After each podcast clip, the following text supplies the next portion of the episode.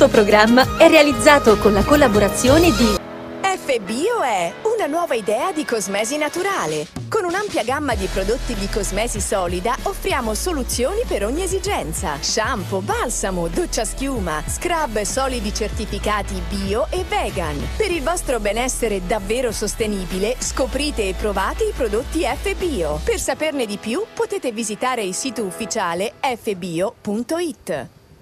Buonasera e benvenuti, una nuova puntata di Mercoledì Sport, intanto qui il 14 di febbraio, quindi tanti auguri a tutti Valentino e Valentina e non solo, a tutti gli innamorati perché è San Valentino e quindi è giusto fare una, un augurio a tutti quanti e speriamo di volerci tutti molto più bene di quello che stiamo vedendo in questo momento in giro un po' per il mondo, eh, visto le, le spiacevoli guerre e tutto quello che comporta eh, addietro. Eh, noi facciamo un'oretta di sport, parlando un po' di sport, un po' al nostro modo, quindi se volete interagire con noi 342 397 2391 oppure durante nella chat del, di YouTube potete scrivere e mandarci le, vostri, eh, le vostre riflessioni, i vostri pensieri, le domande. In studio con me i, i, due Meazzi, Sergio Meazzi e Marco Meazzi. Ciao a tutte e due, come state? Bene, buonasera innanzitutto ai nostri telespettatori. buonasera a tutti, bene. Siete carichi? Ah, sempre, come sempre. Ecco, va bene. Allora, cioè, intanto iniziamo a parlare di Juventus, perché è una Juventus che ha deluso un pochettino, no? Sono tre partite di fila perse, sì. poi Empoli, Udinese, ma sì, ho visto la partita come in tanti di voi, devo dire sono rimasto molto deluso, molto deluso, ma molto deluso anche dall'Udinese, eh, per la verità, perché l'Udinese non è che poi abbia espresso un calcio travolgente, o...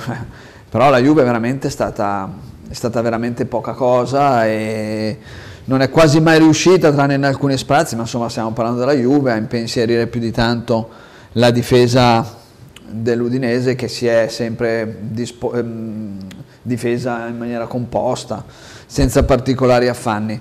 È sicuramente un momento che la Juventus eh, ha un calo importante e potrebbe essere anche decisivo. Eh, può darsi che appunto questa salita che ha fatto con la sconfitta poi eh, ricevuta ai danni dell'Inter abbia in qualche maniera, diciamo così, eliminato piani di gloria che magari in maniera diciamo nascosta i giocatori e forse anche l'allenatore avevano nei loro pensieri, quindi è un segnale sicuramente non incoraggiante per la Juventus e per i tifosi juventini. Forse allora, l'inizio della crisi che insomma un po' mi aspettavo perché comunque sempre da, da tempo diciamo in memore sempre sostenuto che questa Juve avendo una buona base per poter raggiungere i primi quattro posti, non potesse essere del tutto competitiva da qui a fine stagione, fermo restando che eh, ancora la matematica non ha emesso sentenze, quindi sia Milan che Juve potrebbero rientrare certamente per il primo posto, tutto dipende naturalmente dall'Inter che oramai sembra essere in fuga, ma siamo solo a metà febbraio.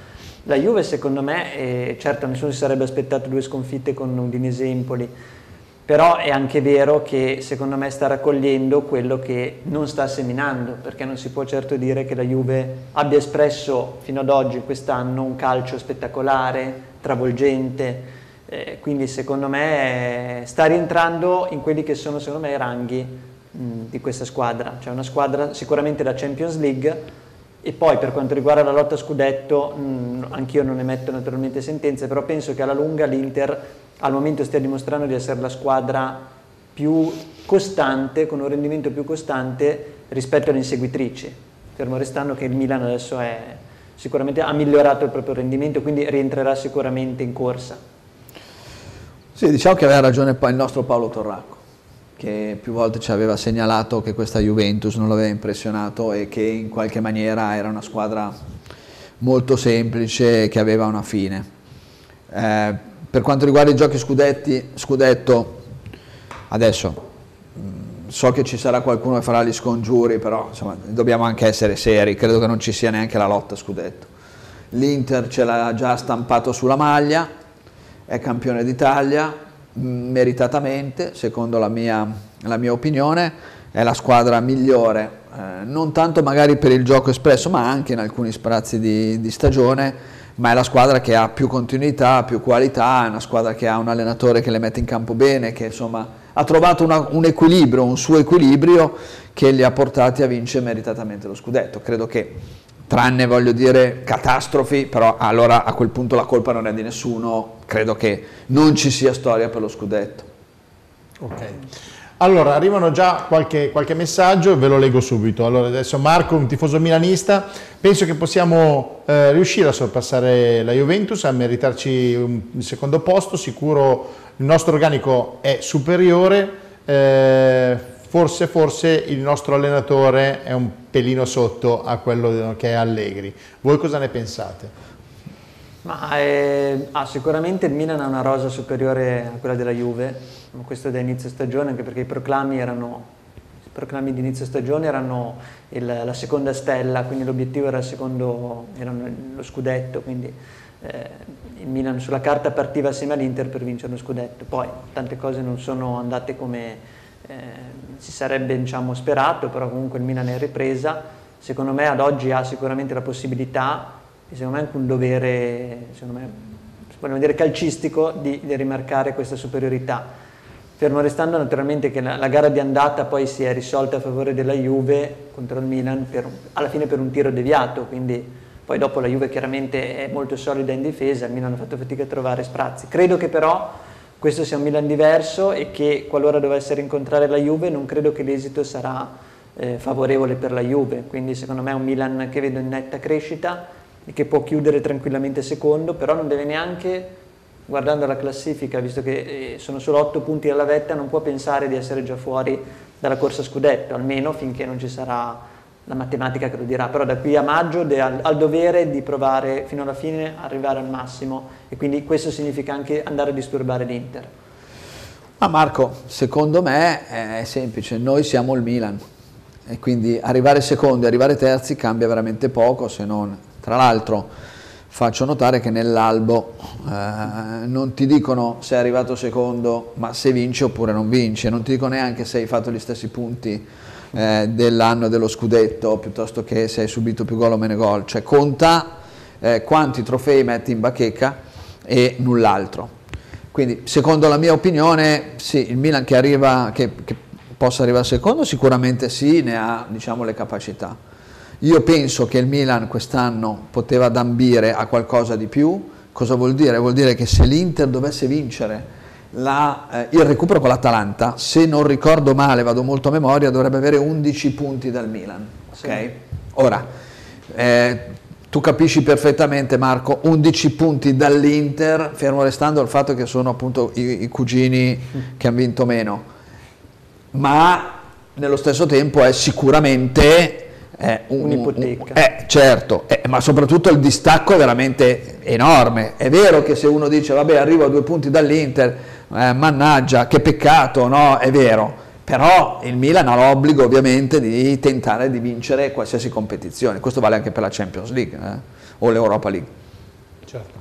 Allora, c'è un messaggio che Giorgio eh, sorrido perché viene, mi viene da sorridere. Allora, Giorgio eh, scrive, Allegri diceva che la Juve avrebbe puntato al quarto posto, forse ce la potrebbe fare, dice. Beh, era, era negli obiettivi diciamo, stagionali, Allegri era stato chiamato a riscattare l'annata deludente dell'anno scorso, Sono, andato via anche diciamo, un top player come Di Maria, che comunque insomma, è sempre un giocatore che fa comodo avere in qualsiasi squadra quindi la Juve ha cercato di, di ripartire con un progetto minimal, diciamo, perché comunque non, una, non, era la corazzata che Allegri ha allenato fino a 6-7 anni fa, quindi è ripartita una Juve diversa, con l'obbligo innanzitutto di tornare in Champions, poi far quadrare i conti e poi l'anno prossimo non è detto che sarà eh, una Juve ancora maggiormente competitiva, quindi questo è tutto da vedere. È chiaro che se dovesse anche chiudere quarto o eh, addirittura terzo o secondo è tanto riguadagnato per Allegri comunque perché ha raggiunto l'obiettivo al massimo delle, sue, delle possibilità. Ma credo che Allegri abbia ragione, cioè, è una squadra ovviamente che ragionevolmente puntava ad arrivare nelle prime quattro e con le prime quattro aveva già fatto, secondo la mia opinione, un'annata incredibile.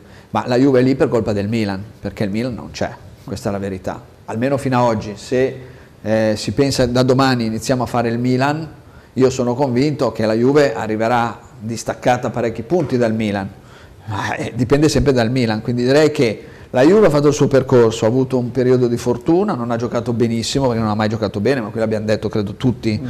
in maniera unanime che la Juve non giocava un grandissimo calcio, una squadra eh, difensivista al massimo che ripartiva e soprattutto sulle palle inattive. La Juve ha fatto tanti gol sulle palle inattive anche agli ultimi minuti, quindi è molto forte sulle palle inattive è anche vero che in genere nel calcio le palle inattive sono quelle che poi creano più occasioni e creano più gol. Eh, quindi ha avuto, voglio dire, eh, ha fatto il suo percorso. Chi non ha fatto il, proprio il suo percorso è il Milan, è il Napoli, è la Roma, la Lazio, cioè quelle squadre che in linea di massima sono squadre costruite per arrivare in alto. Allora, ehm, altra considerazione è eh, che fine farà il futuro della Juventus, cioè eh, stagione prossima, che cambi ci saranno, giocatori, allenatore, perché qualcosa deve cambiare. Allora segnalano da casa, eh, non è che chiedono questa Juve non va, le ultime tre partite li hanno smontati nel senso. Beh, diciamo, tre partite, in tre partite non si può diciamo, emettere un giudizio definitivo, sicuramente c'è una fase di flessione di declino anche sul piano dei risultati, poi magari dalla prossima vince 5-0 per dire, però secondo me è presto per, per trarre conseguenze. Vedremo se dovesse arrivare raggiungere l'obiettivo almeno nelle prime quattro, eh, ci saranno sicuramente arrivi, partenze, ma sicuramente si rinforzerà perché dovrà affrontare l'annata con la Champions League l'anno 21, quindi difficile pensare a un ridimensionamento qualora si raggiungessero i primi quattro posti.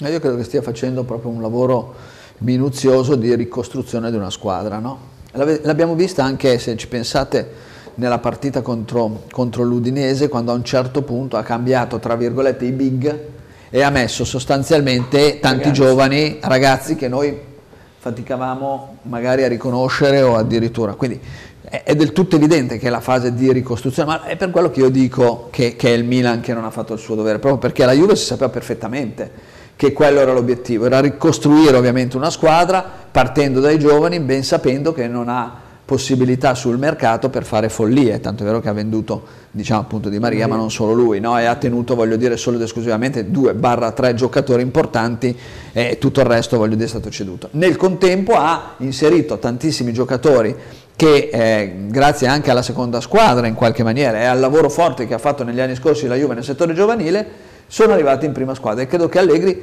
e la dirigenza della Juventus voglia proprio partire da lì, cioè costruire una squadra sui giovani implementandoli, incrementandoli, ovviamente con qualche giocatore d'esperienza che le possa eh, in qualche modo guidare a traguardi un pochino più gloriosi. Ok, allora invece Massimo scrive, Massimiliano scusate, eh, se, dovesse scegliere, se dovesse scegliere in studio eh, eh tra Teo e Leao, per l'anno prossimo, se qualcuno dovesse andare via dei due, sper lui spera di no che si rimangano tutti e due, però dice se uno dovesse andare dei due, chi eh, fareste partire? Io, per, quanto, per come la penso io, eh, Leao secondo me è assolutamente cedibile. Questo è un mio pallino, diciamo, ho sempre pensato, un buon giocatore, ha dalla sua sicuramente una grande velocità, una buona tecnica individuale, non credo che sia un campione, perché se guardiamo a parità di età Bappé ha un anno in più, però Bappé ha i colpi del campione con caratteristiche simili, Leao non ce l'ha. Adesso non solo perché non segna dallo scorso settembre, che vabbè, quello è un dato, però per un centravanti è un dato oggettivo abbastanza importante, ma perché secondo me non ha i colpi del campione che in tutte le partite dovrebbe avere in teoria un rendimento costante e dovrebbe essere il perno della squadra. È un giocatore che secondo me in Serie A può fare la differenza, non so quanto potrà farla se dovesse giocare in Premier League o in Bundesliga. Molti hanno detto, è vero, la Serie A è un campionato più tattico, quindi sei raddoppiato, marcato, placcato, difficile, però eh, penso comunque poi in Premier League e Bundesliga o Ligan dove, o la Liga, dove ci sono grandi giocatori, grandi campioni, lì è un vero banco di prova.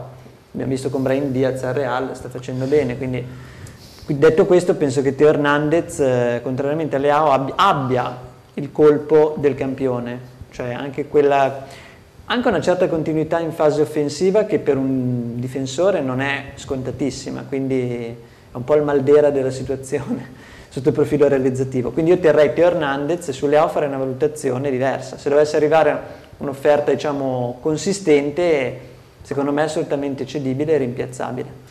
Secondo me bisogna capire quale sarà l'aspetto tecnico della prossima stagione, chi sarà l'allenatore e tante, tante, circostanze che adesso è difficile provare a dire cosa fa meno male. Come giustamente diceva anche il nostro telespettatore, mi auguro che non faccia per nulla male, no? quindi che stiano e riman- le possano restare tutte e due anche il, nella prossima stagione, nel prossimo campionato. Eh, certo è, e qui riprendo le parole di Gianni Visnadi, giornalista che appunto dice ma guardate, faceva una considerazione su Twitter proprio stamattina dove in qualche maniera, ma dice guardate un po', Ibrahim Diaz, Sale Makers, ehm, De Cutler, Leao, cioè faceva giustamente un'analisi, dice ma siamo proprio sicuri che questi giocatori quando giocano nel Milan siano tutti poi così scarsi e quando vanno via diventano dei fenomeni? Quindi probabilmente c'è un problema a livello tattico, a livello anche tecnico, che eh, l'unico eh, deputato per poterlo risolvere, in questo caso specifico, è Mister Pioli. Questo non ve ombra di dubbio. Quindi sono due giocatori top che possono dare ancora di più. Leao è giovanissimo, quindi ha una prateria, eh, non sulla fascia, ma proprio per la sua carriera. La cosa che io però in, credo e mi auguro che al Milan oramai ci devono restare i giocatori che amano quella maglia. Io so di essere romantico, so che sono tutte oramai delle balle questa, queste, queste, condizioni, che, perché poi c'è il denaro, c'è il mercato, è perfetto, tutto è molto vero. Però ecco, secondo me il valore della maglia è quel pezzo in più che ti fa fare il salto. Perché se tu pensi solo al denaro, ne abbiamo già avuti eh, di giocatori che hanno pensato solo ed esclusivamente a quello, e quando l'hanno fatto effettivamente non hanno fatto una caduta nel vuoto, cioè non hanno prodotto per quello che ovviamente sono stati acquistati e comprati. Eh, ecco, questo è, io credo, una della, delle situazioni culturali che il Milan deve provare a ehm, far apprendere ai propri giocatori. Noi siamo il Milan, non siamo un'altra squadra, siamo il Milan. Ok, allora invece adesso ti, vi porto a, a, Napoli perché ci scrive Pasquale che tra l'altro fa i complimenti perché lunedì c'era ospite Vincenzo Sivero qua con noi che è di Napoli e quindi avevamo un tifoso napoletano e quindi eh, Pasquale se vieni a Milano ti ospitiamo volentieri. Allora eh, Pasquale scrive eh, e se Pioli venisse al Napoli a fare l'allenatore eh, e poi capire anche, ma questo Napoli non è possibile che sia a questo livello qua. Adesso tra l'altro dice De Laurentiis sta guardando ancora Mazzarri perché pensa di eh, esonerarlo. Mm.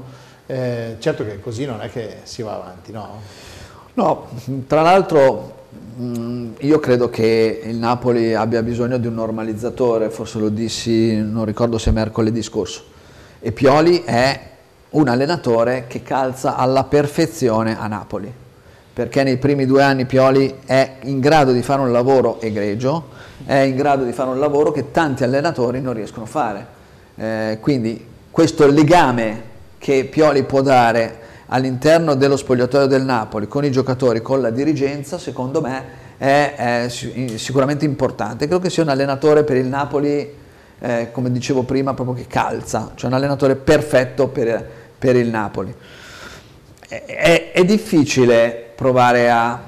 Io sentivo anche l'intervista di De Laurentiis che diceva sostanzialmente, eh, lui, lui parlava di un mondo ovviamente che è legato al denaro e ha anche detto che comunque con la sua, diciamo così, presidenza, tutto sommato è arrivato lo scudetto, ha stabilizzato i conti, è riuscito a fare degli utili, ha messo a posto i bilanci, ha una squadra competitiva, io credo che il passo successivo per De Laurenti sia meno, come dire, pressione ehm, rispetto ai propri allenatori. Eh, so che non è facile per chi ha il cuore azzurro, come il mio commercialista Mario Di Cicco, che ultimamente mi ha dato delle parcelle incredibili. Poi quando il Milan ha vinto contro il Napoli mi è arrivata una parcella, Mario, eh, non è che adesso è colpa mia se eh, il Napoli perdi, non è che devo pagare io e le tue Eh, scherzi a parte, però ovviamente anche lui, Marietto, ha un cuore Napoli, no? E questo è bellissimo perché è una città che alla squadra ci tiene, soprattutto alla maglia ci tiene. Ecco, io penso che De Laurenti sicuramente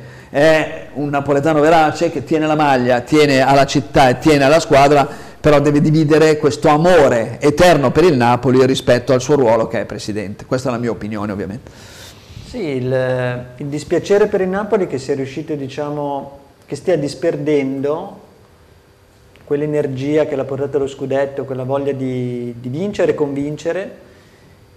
E il rischio veramente che dopo questo ventennio eh, diciamo di De Laurentiis in cui è riuscito a, com- ha comprato il Napoli praticamente che era praticamente non esisteva più perché in tribunale ha dovuto prendere un pezzo di carta, l'ha chiamato Napoli, ha cercato di dare una continuità a, al Napoli di Maradona eh, ripartendo poi dalle categorie cadette, quindi risalendo in Serie A e arrivando al, al capolavoro dello scudetto. Quest'anno per tutta una serie di motivi non, a, non è riuscito a ripetersi e, e, arranca pericolosamente in campionato. La partita verità potrebbe essere quella di, di, Champions contro il Barcellona, se non erro, che anche lì eh, permetterà di capire un po' quali sono le, le, ambizioni del Napoli in stagione. Per una partita che diciamo è un, uno sliding door, perché ti può da un lato portare alle stelle se vinci e se perdi però può acuire ancora di più la crisi. Quindi secondo me il problema del Napoli non è tanto un problema di giocatori o di, allenatore, è un problema che... Eh, Forse le energie dello scudetto in qualche modo si sono dissipate subito. È stato, molto spesso quando si vince, più, per questo si dice molto più difficile rivincere, no? tu puoi vincere una volta e fai fatica poi a confermarti, quindi confermarsi è sempre difficile, per una serie di motivi non ci sta riuscendo a Napoli, però insomma prossima, da qui alla prossima stagione insomma, potrebbe succedere di tutto. Detto questo, non credo che Pioli, diciamo, per indole, possa essere diciamo, eh, un candidato per la, la piazza napoletana, eh, però vedremo, insomma, il oh, tempo ci darà le risposte. Però Pasquale, io adesso voglio spezzare una lancia, il Napoli a Milano non ha giocato male, perché eh, se hai visto la partita, come sono sicuro che tu l'abbia vista, ha fatto la sua partita, ha giocato una buona gara, eh, contro un solito Milan, il Milan ha avuto la capacità di fare questo gol molto bello, secondo me con, con Teo Hernandez, ha avuto altre occasioni, però anche il Napoli con Simeone subito pronti via ne ha avuta una di occasione, insomma è una squadra che io l'ho vista giocare eh, in maniera anche diciamo discreta, non mi sembra una catastrofe questa cosa, certo è un cambiamento e come tutti i cambiamenti ovviamente un po' si pagano. E quindi io sarei, non so, oggettivamente visto il Napoli domenica sarei tranquillo Pasquale, non non, non, non, non mi preoccuperei più di tanto, con le dovute precauzioni ovviamente di tutto ciò che gira attorno, certo. Certo. Invece abbiamo una, una riflessione di Cristian che è tifoso juventino e dice noi siamo stati anche fortunati fino ad ora, eh, pensiamo a Pogba che non c'è mai stato, un Chiesa al 30% e un Vlaovic al 50% e quindi abbiamo dei problemi eh, proprio dell'organico. Eh, Cosa potete dire a Cristian? Beh, Allegri ha fatto comunque un capolavoro anche tattico, perché è riuscito innanzitutto a dare una solidità difensiva alla Juve a tratti invidiabile. A livello poi realizzativo, certo la Juve non è una squadra che fa goleade, però anche quell'1-0 che ti permette di riportare sempre tre punti, tre sono. punti ce l'hai. Quindi è una squadra secondo me è vincente quando riesce a mantenere quell'equilibrio tra fase difensiva e fase offensiva da un lato se tu subisci poco e però concretizzi molto, compensi. Quindi le squadre troppo sbilanciate molto spesso non, sono quelle che perdono maggiormente punti, perché tu puoi anche segnare tanti gol ma prenderne altrettanti, oppure peggio ancora puoi difenderti, non prendere mai gol e non farne neanche. Quindi secondo me Allegri aveva trovato quell'equilibrio che si addice anche a questa squadra e quindi secondo me ha fatto un capolavoro. Più di così non penso potesse fare. No, tra l'altro Vlaovic ha avuto la pubalgia, quindi è un, è un, fastidio noioso che non ti permette di, di, giocare. E Pogba secondo me è stato un bene, ma per le casse della Juve, adesso non voglio sembrare cinico, ma un, è un giocatore a mio modesto parere finito, ma finito di testa. È, è, un giocatore che dove Raiola l'ha pompato a mille, gli ha fatto guadagnare uno sproposito, non è l'unico, se ci pensate la scuderia di Raiola ce n'è qualcun altro che a Milano quando torna prende solo fischi, eh, quindi è, è vero che da una parte appunto prendi il denaro, ma dall'altro questo denaro dopodiché no, in qualche maniera potrebbe anche causarti un boomerang di ritorno. E quindi secondo me non è... Chiesa è un giocatore che mi sembra molto dinamico, riesce a saltare l'uomo, molto nervoso, va alla conclusione, però mi sembra un po' ripetitivo. Ecco, io consiglierei a lui di provare anche a eh, cercare alternative alla solita giocata e secondo me i numeri ce l'ha per far bene. Ok, allora sempre questione allenatori, eh, abbiamo Raffaele che dice beh, secondo me Allegri è il miglior allenatore italiano e dopo ci metterei Ancelotti, chi dice Inzaghi, Inzaghi lo metterei al quarto quinto posto, non... Eh... Guarda, davanti a, a a Inzaghi Raffaele mette anche Pioli, eh? cioè dice che secondo lui è meglio Pioli. Raffaele no, vabbè, poi ognuno ha le sue opinioni, come è normale e giusto che sia, soprattutto in queste, in queste dinamiche no? che stiamo, stiamo giocando, eh, parlando di calcio, confrontando. Eh, secondo mio, la mia opinione Allegri è un bravo allenatore, è un allenatore anche in grado di fare il top allenatore, ma Carlo Ancelotti è insuperabile. Cioè, secondo me Carlo Ancelotti ha un, un, qualcosa in più, ha un qualcosa in più. Io, numero uno, tutta la vita Carlo Ancelotti in questo momento è un, è un, allenatore, è un calciatore che ha vinto tutto, è un allenatore che ha rivinto tutto, ha rivinto con tante squadre, tenendo insieme anche una squadra come il Real Madrid che uno dice semplice, dipende. Quando tu hai in campo tanti fenomeni, lo spogliatoio non è così sempre semplice, eh, anzi paradossalmente rischi anche, vedi il Paris, di bruciarti in maniera anche veloce lui ha un'intelligenza stratosferica, è un allenatore credibile che riesce a domesticare in senso buono del tutto evidente giocatori anche eh, diciamo così importanti ma soprattutto a livello caratteriale. Eh, il lavoro, io ho visto il lavoro che sta facendo su Ibrahim Diaz, eh, è un lavoro prettamente tattico, cioè Ibrahim Diaz non è che è diventato fenomeno, Ibrahim Diaz è sempre quello, il problema è che tatticamente Ancelotti è quell'allenatore che dipinge la tela mettendo tutti i giocatori al loro posto. E quindi è una fortuna per un giocatore di calcio essere allenati da Carlo Ancelotti perché ti mette sempre in condizione di fare bene perché studia alla perfezione le tue qualità e le mette al servizio della squadra. E questo è un bene per i giocatori e l'intelligenza dell'allenatore. Pioli, Pioli non l'ha dimostrato ancora. Io non dico che domani non lo farà.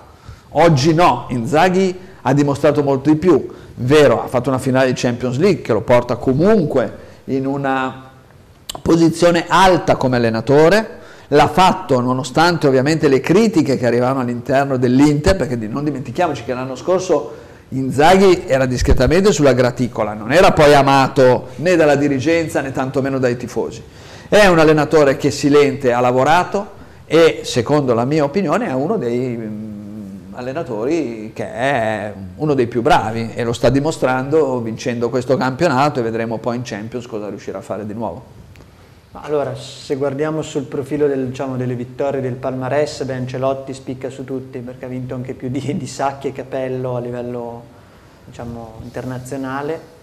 E per quanto riguarda poi l'aspetto prettamente nazionale, quindi italiano, di allenatori in Italia, anche lì se guardiamo i titoli Allegri sicuramente per ora ha vinto più di, di, degli altri perché comunque se non erro 3, 5 scudetti con la Juve se non erro e eh, uno col Milan più le relative supercoppe italiane eccetera eccetera. Pioli in teoria sì perché comunque ha vinto comunque uno scudetto e questo comunque è sempre un titolo. Per ora Inzaghi non ha ancora vinto nulla a livello nazionale perché non ha ancora vinto lo scudetto. A livello internazionale ha sfiorato certamente la Champions League, se quest'anno dovesse vincere lo scudetto sicuramente anche lui si piazzerà diciamo, nell'albo dei migliori allenatori italiani, gli manca quel pizzico in più, cioè arrivare ad essere un allenatore meno magari da partita secca, come nel caso della Supercoppa, e più da eh, percorso graduale verso l'obiettivo, verso la meta, cosa che finora, devo dire, Allegri è sempre riuscito a fare, un allenatore che dà abbastanza continuità alle sue squadre. Ok.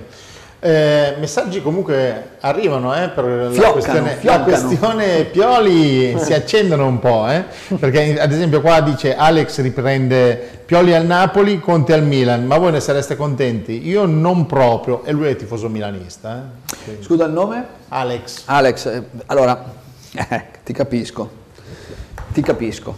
Ehm, però credo che il Milan debba necessariamente il prossimo anno fare una scelta decisa.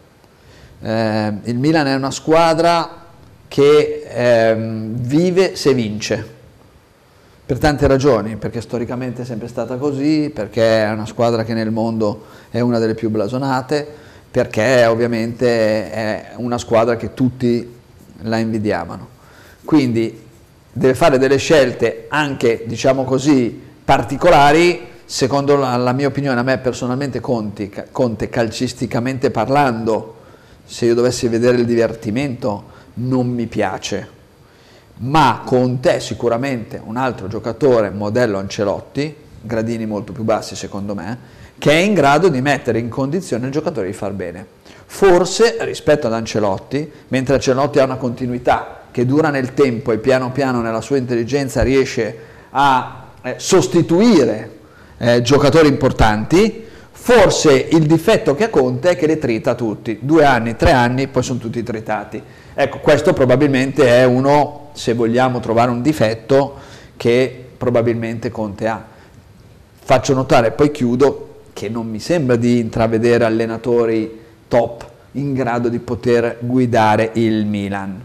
Il Milan è quella squadra che ha sette Champions League, sette, sette. Cioè non è una squadra che tutti la possono guidare. È una squadra ovviamente che quando indossi quella maglia, quella maglia ha un peso, è un peso diverso rispetto alle altre quindi devi dotarla ovviamente di un tecnico in grado di poter sopportare questo peso enorme che quella maglia dà in tutte le partite. Sì, io penso che Conte possa essere una scelta giusta per, se l'obiettivo è quello di tornare a vincere subito. Chiaro che penso che il vero Milan di Gerry Cardinale lo vedremo a giugno, sempre che non ci siano diciamo, eh, cessioni dell'ultimo minuto, qualche magari cordata, però. Eh, il Milan ha rimesso a posto il suo bilancio, è inutile, è una società virtuosa in questo momento, quindi può permettersi di fare investimenti. Conte tornerebbe da un'esperienza deludente al Tottenham, quindi non, sa- non è il- non avrebbe diciamo, quelle pretese contrattuali che poteva avere magari alla Juve all'Inter quando era al top del suo successo. Accetterebbe secondo me volentieri di venire al Milan perché comunque è una piazza che penso nessuno rifiuterebbe mai. Certamente come tutti gli allenatori vorrebbe avere delle garanzie tecniche, questo vuol dire dei giocatori No, scusa, l'ha rifiutata Di Francesco. Di Francesco. Francesco, ha rifiutato il Milan, Di È Francesco. l'unico, esatto. Però ecco, Conte è chiaro, come tutti gli allenatori, vorrà avere dei giocatori funzionali al suo progetto tecnico, quindi qualche giocatore nuovo, qualche epurazione ci sarà, cioè qualcuno andrà via, qualcuno, magari qualche fedelissimo, arriverà. Secondo me la società, bisogna capire qual è la- l'ambizione della società. Se l'ambizione è ogni anno puntare solo al quarto posto in generale all'obiettivo Champions League, allora è giusto mantenere questo profilo. Se l'obiettivo è tornare a vincere subito, almeno in Italia, secondo me l'unico allenatore che può dare garanzie in questo senso è Conte, perché comunque a livello nazionale ha vinto ovunque, ha vinto con la Juve, ha vinto con l'Inter, ha vinto col Chelsea, l'unica che ne è andata male è il Tottenham. Però Aveva dei problemi anche di salute, non erano sta proprio. sì, non era un periodo neanche facile per lui, però se guardiamo effettivamente l'allenatore che eh, quando si tratta di scudetto, scudetto è, raramente sbaglia. Certo. Allora, parliamo un secondo di, di coppe, però prima di parlare di Champions parliamo di Europa League, perché eh, Pioli ha dichiarato eh, non siamo i favoriti per questa coppa. E allora quindi da casa chiedono, ma chi sono allora i favoriti se il Milan non è il favorito per l'Europa League? Volete farmi del male stasera? Vabbè, avete deciso di darmi delle... San delle- Valentino, Perfetto. Siamo- siete veramente degli amori. Sta guidando il Milan, guida un po' lui, però va bene, eh, non è un problema, tanto uno in più, uno in meno. Eh, l'allenatore che ha dichiarato che l'Inter eh, sul derby che ci ha asfaltati dice no, ma per i primi due minuti non è neanche entrato in area, no? Quindi io direi a Pioli di ehm, moderare queste dichiarazioni che fanno innervosire l'ambiente. Eh, Pioli, il Milan gioca in Europa League purtroppo eh, per delle circostanze che tutti conosciamo, un po' di sfortuna, un po' di incapacità generale di affrontare la Champions League. Il Milan gioca per vincere l'Europa League, per vincere. Il Milan sulla spalletta ha sette Champions, Pioli, sette ne ha, sette. Tutte le competizioni il Milan gioca per vincere. Il Milan deve essere sempre favorito poi può capitare che non vinciamo, ma questo nel calcio ci sta. Calcio, ci sono tre risultati utili, mi diceva il mio mister Compagni, che sono la vittoria, il pareggio e la sconfitta, e capitano. Ma questo è un altro discorso. Ma il Milan gioca per vincere, il Milan non gioca per partecipare. Questo, questo è, secondo la mia opinione, proprio la dimostrazione che non è un allenatore in grado oggi di gestire un top club. Se è vera questa dichiarazione, io non l'ho sentita perché sennò oggi avevo una giornata agitata. Però sì. me l'avete fatta agitare adesso. sì, avrebbe dichiarato che comunque eh, il Milan non è tra le favorite, le favorite sarebbero il Bayer Leverkusen di Xabi Alonso, che comunque sta facendo un campionato tedesco pazzesco, e vabbè, il Liverpool che ci può stare perché ha una tradizione comunque di, di, internazionale molto forte, ma l'Atalanta con tutto il rispetto, secondo me l'Atalanta è una squadra, magari può ambire alla finale, non credo che sia una squadra irresistibile. Penso che il Milan eh, debba sostanzialmente aver più paura del Liverpool, che è comunque una corazzata, e certo, poi anche il Bayer Leverkusen è chiaro che affrontarlo in queste circostanze è una squadra che ancora ha ottenuto, non ha ancora ottenuto sconfitte in Bundesliga, ha battuto il Bayern Monaco favoritissimo, quindi certo le due potenziali outsider sono Liverpool e Bayer Leverkusen, però penso anch'io che il Milan comunque, ripeto, deve, ogni competizione deve provare a vincerla. Con una rosa peraltro da Champions League, perché noi certo. siamo stati eliminati dalla Champions eh, League, certo, non è che abbiamo so. una rosa dall'Europa League. Quindi il minimo sindacabile sarebbe almeno arrivare in finale. Il minimo sindacabile è non fare queste dichiarazioni, sarebbe il minimo sindacabile, però vabbè. Va bene, allora continuiamo a parlare di, di coppe, coppe allora, Interatletico, Interatletico con la classifica della Serie A, che bene o male l'Inter si sta allungando un pochettino, no? Quindi ha vinto lo scudetto. Eh, potrà affrontare la, la, la, Champions in un altro modo secondo voi? O... Sicuramente sì, non c'è ombra di dubbio. Tutte, se dovesse vincere peraltro con l'Atalanta va a 11 punti, vuol dire che può gestire tranquillamente la Champions in una maniera in scioltezza proprio. Quindi, anzi, e quindi secondo me eh, ha questa fortuna l'Inter che non avendo dietro il fiato dell'avversario può tranquillamente gestire punti, gestire formazione, gestire cambi, quindi è in una situazione ottimale. Poi il calcio è un po' strano, non ci sono dei risultati già stabiliti, tutto può capitare. Sicuramente affronta una squadra noiosa perché soprattutto a Madrid eh, il, il, mm, il, popolo dell'Atletico è il dodicesimo uomo in più e quindi la bolgia di Madrid potrebbe in qualche maniera spingere perché lo stato emozionale e diciamo così la, la, la, la voglia ovviamente di dimostrare ai propri tifosi dopo l'incoraggiamento che, che, che, vuoi far bene è uno stimolo in più, è una forza in più ovviamente che i giocatori molto spesso sentono. Ehm, l'allenatore è un allenatore di tutta esperienza, Simeone. Io credo che, e mi auguro che sia una bella partita. E dico una cosa banale, ma lo dico veramente. Intanto da milanista, sapete, no, perché sarei, come dire, bugiardo nel dire ma no, però nello stesso tempo mi auguro di vedere una bella partita perché molto spesso quando non gioca la tua squadra è anche diciamo così la tranquillità di vedere effettivamente delle partite. Io peraltro ho visto, eh, domenica ho visto due partite, Premier League e Bundesliga, è ossigeno puro perché queste quattro squadre che sono affrontate, Aston Villa, Manchester United e... Ehm, e anche la, la, la, la, squadra, squadra, squadra, tedesca che ho visto, le due squadre tedesche, avevano una particolarità, un ritmo incredibile, non esistono simulazioni, non esistono. Eh, l'arbitro fa correre, il VAR non interviene, non interviene, i giocatori subito un contrasto si alzano, si danno il 5 e continuano a correre.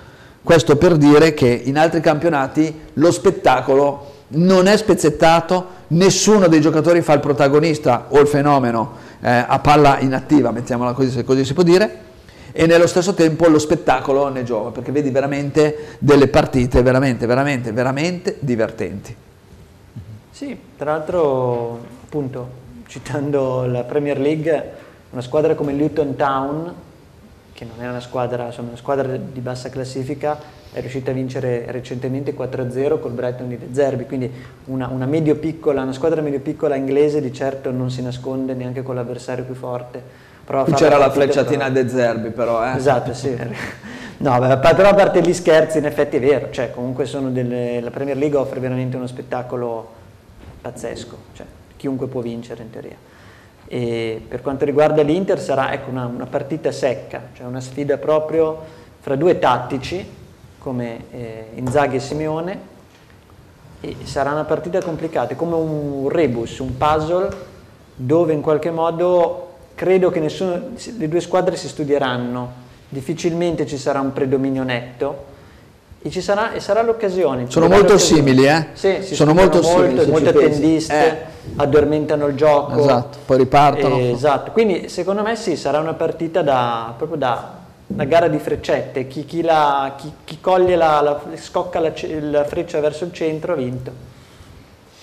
Ok, allora, c'è una considerazione di Leonardo che ci scrive, io vedo le partite di Serie A quest'anno, vedo un livello molto basso del nostro campionato. A volte in partite che mi capita di vedere in campionati minori mi diverto molto di più e vedo del bel gioco. Voi cosa ne pensate?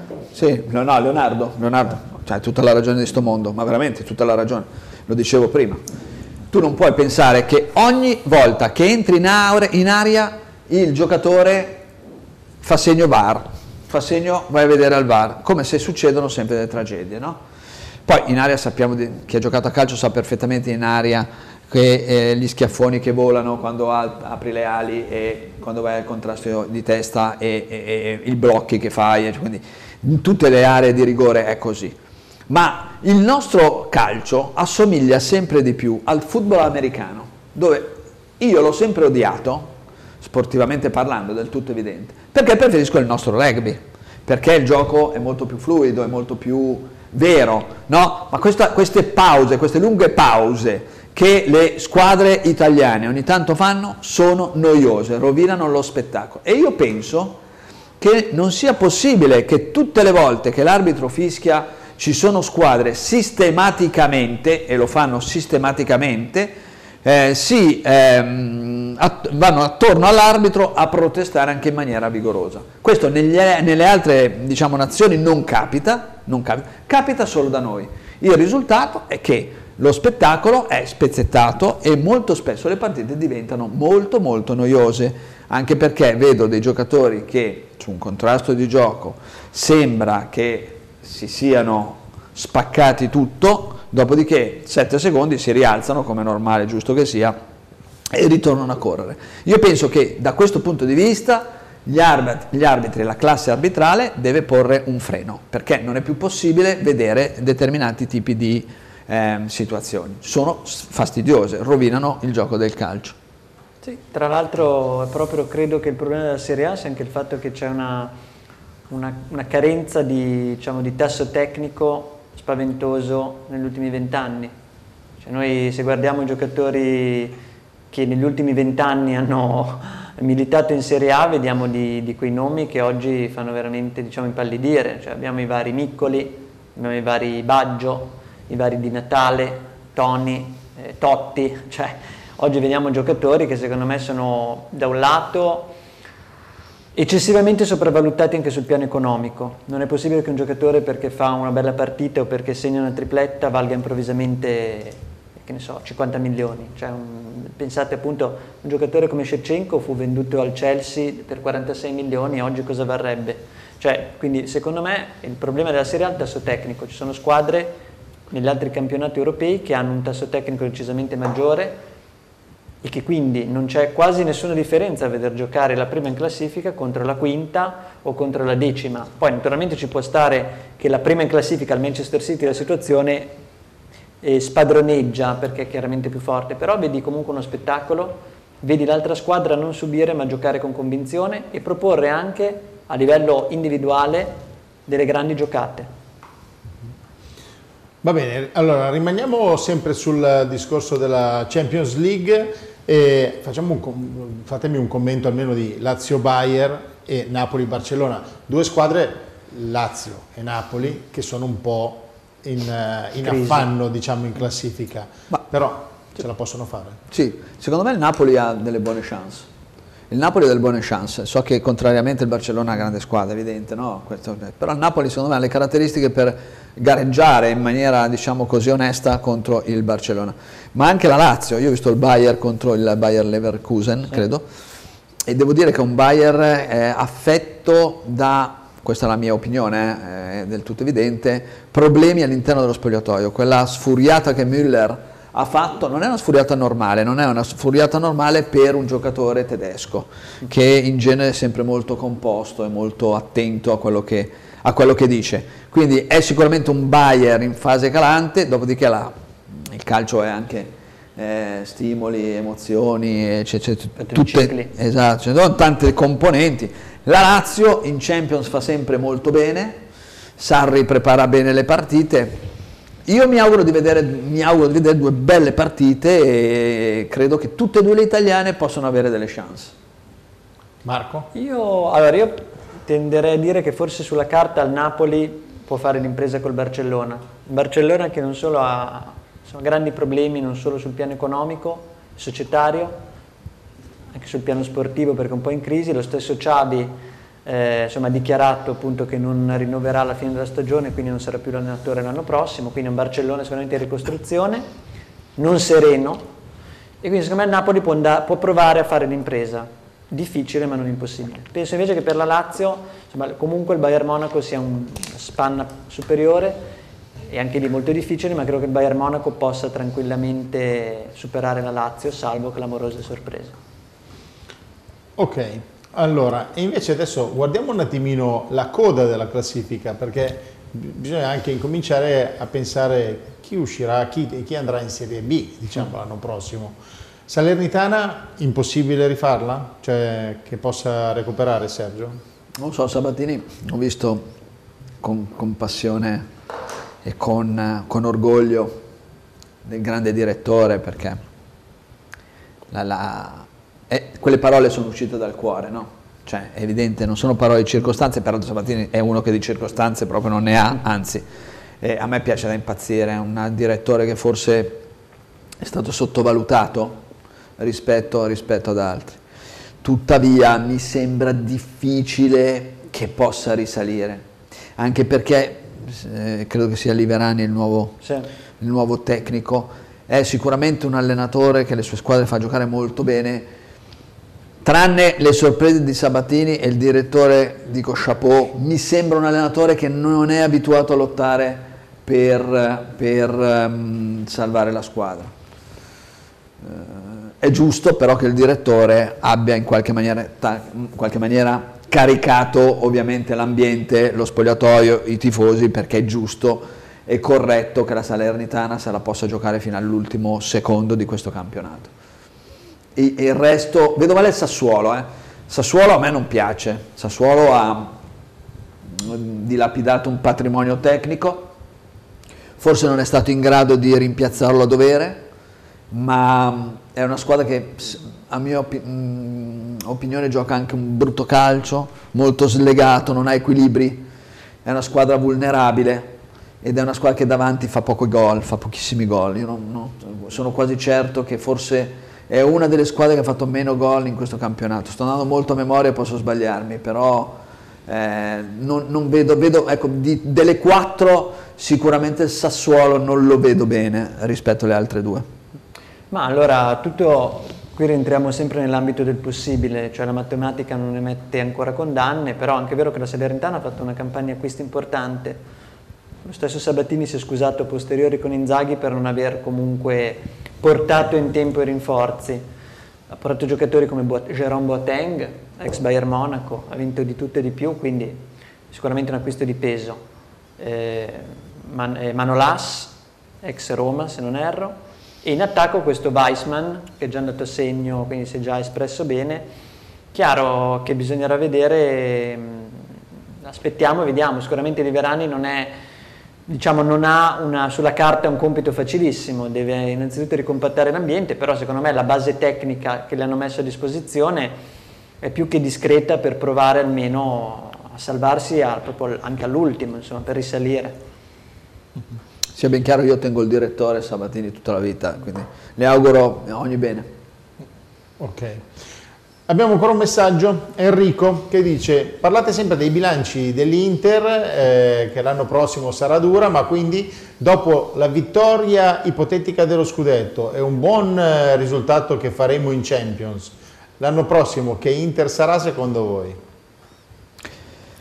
Ma guardavo proprio l'altro giorno, se, eh, anche qui non vorrei sbagliarmi perché molto spesso abbiamo talmente tante notizie che può anche darsi che ci, ci fa un po' di confusione ma l'Inter fattura meno di quello che spende, pur diminuendo ovviamente effettivamente le uscite, cioè l'Inter ha fatto dei risparmi importanti quest'annata, ma tuttavia ha chiuso il bilancio spendendo di più di quello che incassa. E in pancia ha un grande debito ovviamente che deve ripianare con eh, delle finanziarie e, e, e quant'altro.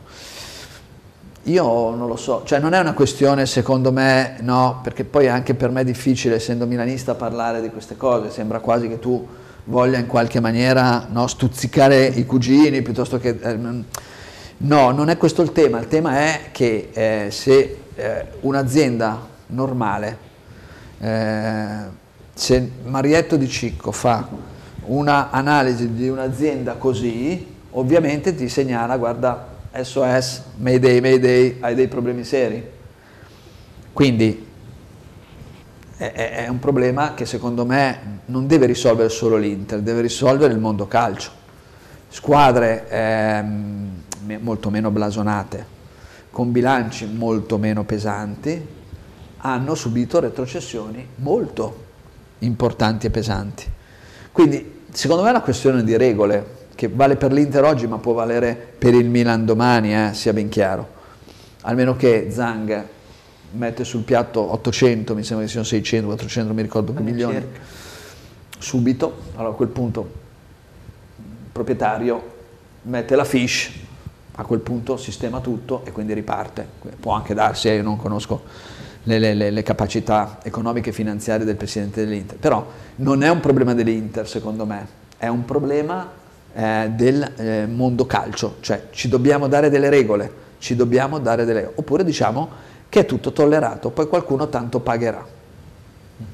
Beh, allora diciamo che sul piano tecnico l'Inter comunque si è già rinforzata, perché comunque se gli innesti di Zelinski e Taremi per l'anno prossimo, eh beh, al centrocampo ha aggiunto un'altra pedina da 10, Zelinski eh, il suo suo valore si è visto in questi anni, Taremi incognita perché è la prima volta che si misura in un campionato forte, veramente competitivo in Serie A, però devo dire che con la maglia del Porto ha sempre fatto bene anche nelle coppe europee, quindi l'impatto nel mondo Inter potrebbe essere devastante piuttosto che questa è una, diciamo, una scommessa perché è un giocatore anche che ha 32 anni, ha la prima esperienza in Serie A, bisogna vedere. Comunque sono due innesti di peso. Chiaro che con le, lo scudetto e gli introiti eventuali anche la Champions League, non è escluso che l'Inter possa poi vincerla quest'anno, eh? l'anno scorso ci è andata vicino, è chiaro che sarà tutto un altro mercato, idealmente di rafforzamento, ma questo vale anche per il Milan qualora dovesse vincere l'Europa League, comunque eh, adesso se non erro ha quasi un margine, avrebbe un margine, ma, quasi un margine di 15 milioni, quindi sono tutti, non si vince mai a caso diciamo, sono sempre soldi che poi possono essere eh, reinvestiti per eh, appunto investimenti di peso sul mercato. Sicuramente penso che l'ambizione dell'Inter, come, così come quella del Milan, debba essere quella comunque di vincere sempre. Insomma. Tra l'altro l'Inter ha già cambiato strategia, non compra più, no? Tra virgolette ruba, lo dico tra virgolette, attenzione, eh, Cialanoglu l'ha preso non comprandolo, ma mm. perché non era, peraltro era in svincolo, in scadenza, quindi ovviamente gli ha fatto l'offerta maggiore, Taremi gli ha fatto l'offerta maggiore, cioè la strategia dell'Inter è non posso più comprare L'unica cosa che posso fare è cercare di andare a alzare l'ingaggio al giocatore per portarlo ovviamente eh, in, alla Pinetina. E, e, quindi questa è una strategia ovviamente che però denota, secondo la mia opinione, anche, questo per la verità lo fanno tutti, l'ha fatto anche il Milan, sia ben chiaro, fermo restando che il Milan in questa campagna acquisti pare che abbia speso 100 pioli, 100, 100 milioni ha speso, ok? Che non è proprio nulla, quindi insomma non è che si può dire che il Milan non abbia speso nulla sul mercato, il Milan ha speso parecchio sul mercato, quindi non, mm, non si capisce ovviamente questo risultato. Nello stesso tempo ovviamente anche il Milan farà delle operazioni diverse a parametro zero, ma eh, non pagando poi dopo ehm, più di tanto i procuratori, certi colpi ovviamente questo, eh, anche nel mercato prossimo non le farà. Marco vuoi dire qualcosa? Sì, forse, ma io direi che l'unica differenza fra il mercato dell'Inter e del Milan è che il Milan cerca comunque sempre, pesca sempre giocatori giovani non ancora affermati, diciamo delle promesse che come si sa ci vuole del tempo per fare sbocciare. L'Inter punta sempre su giocatori naturalmente già fermati, già pronti e quindi è molto più certo. facile diciamo, eh, avere la classifica che ha, nel senso che avere una continuità di rendimento così, con giocatori già abituati a vincere, lo stesso Zelinski arriverà da campione d'Italia col Napoli, quindi con delle partecipazioni anche in Champions League nel corso degli anni. Giocatore già pronto, no? Anche eh, Taremi comunque col. Porto qualche, se non erro, Primera Liga l'ha vinta, quindi sono giocatori già abituati a vincere, quindi rispetto al Milan, il Milan naturalmente punta su giovani di buone speranze. Certo. Allora, siamo in chiusura, però una mia curiosità, ve la devo fare a tutte e due la domanda. Milan andrà davanti alla Juventus, secondo voi sì o no? Arriverà secondo? O magari anche lo scudetto, perché i numeri non, non danno la certezza della vittoria dello scudetto. Ancora, allora, per lo scudetto escludo nella maniera categorica, anche perché adesso se dovesse succedere sta robina qui, insomma, voi capite che diventa una roba un po' pesante e importante, no? Quindi, eh, quindi però oggettivamente l'Inter mi sembra che non abbia difficoltà, ce lo siamo detti, credo che tutti oramai sì, sì. hanno questa, questa che eh, ripeto, a me non appassiona questo ragionamento, arriviamo prima della Juve, arriviamo secondi, Milan, eh, noi siamo il Milan e il Milan deve vincere, quindi arrivare secondi probabilmente non ti ricorda nessuno, ti ricorda solo se c'è lo scudetto, se c'è la Champions, eccetera, eccetera, eccetera.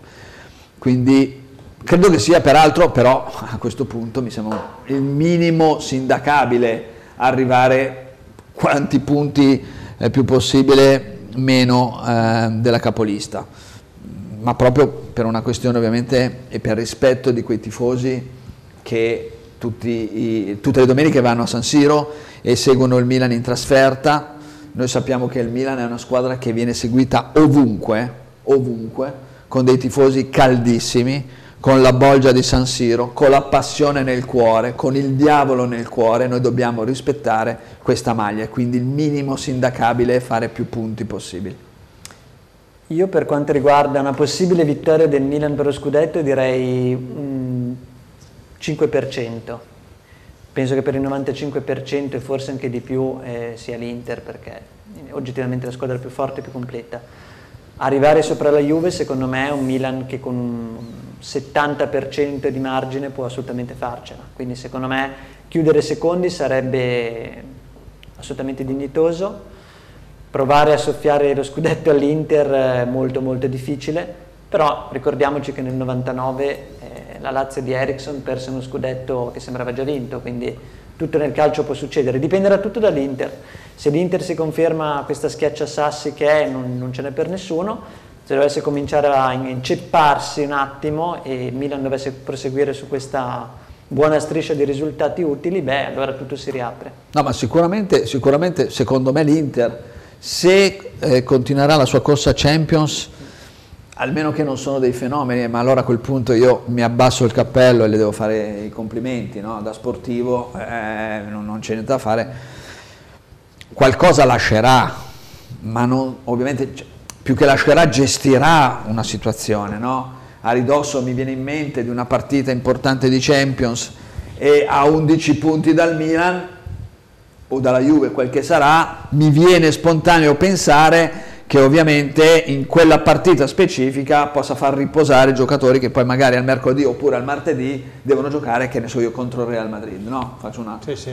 una cosa a caso, ma neanche poi tanto a caso, attenzione, è a caso, ma neanche poi tanto a caso, no scherzi a parte, e, e quindi, ma sarà all'interno di una gestione e quindi non mi sembra veramente di intravedere margini perché il Milan possa poi dopodiché però io ve l'ho detto, se dovesse per caso capitare non è che è colpa diciamo nostra, eh? non è che... Va bene, allora noi siamo in chiusura. Eh, vi ricordo il nostro numero 342 397 2391 per interagire con noi, grazie anche per questa sera eh, che magari eravate tutti in giro con fidanzate e moglie a festeggiare, adesso poi andremo anche noi, ma non ognuno per i cavoli suoi, eh, ragazzi. Va bene, allora eh, ci vediamo, gli appuntamenti sportivi sono al lunedì con Parole Tifosi, al mercoledì con Mercoledì Sport, io ringrazio Sergio Meazzi e Marco Meazzi. Grazie, buona serata. Tra l'altro Marco, su Sprint Sport ci sono pezzi da venire a leggere? Importanti? A livello provinciale, poi per quanto riguarda il livello nazionale ci, ci lavoreremo. Va bene, Work va bene. in progress. Allora, su Sprint Sport i pezzi scritti da Marco Meazzi e Sergio, direttore sportivo della Vercellese. Buona serata a tutti e buon divertimento con la Champions League e che sia ovviamente come diceva Paolo eh, ne approfittiamo di questa giornata per dare un abbraccio e un amore universale a tutti e soprattutto ai conflitti che stanno ehm, mettendo vittime nel mondo. Eh, l'amore è anche sopportare e non armare. Certo, sono per, pienamente d'accordo con quello che ha detto Sergio. Eh, grazie a tutti, ci vediamo la settimana prossima con Mercoledì Sport e lunedì con Parole Tifosi. Grazie.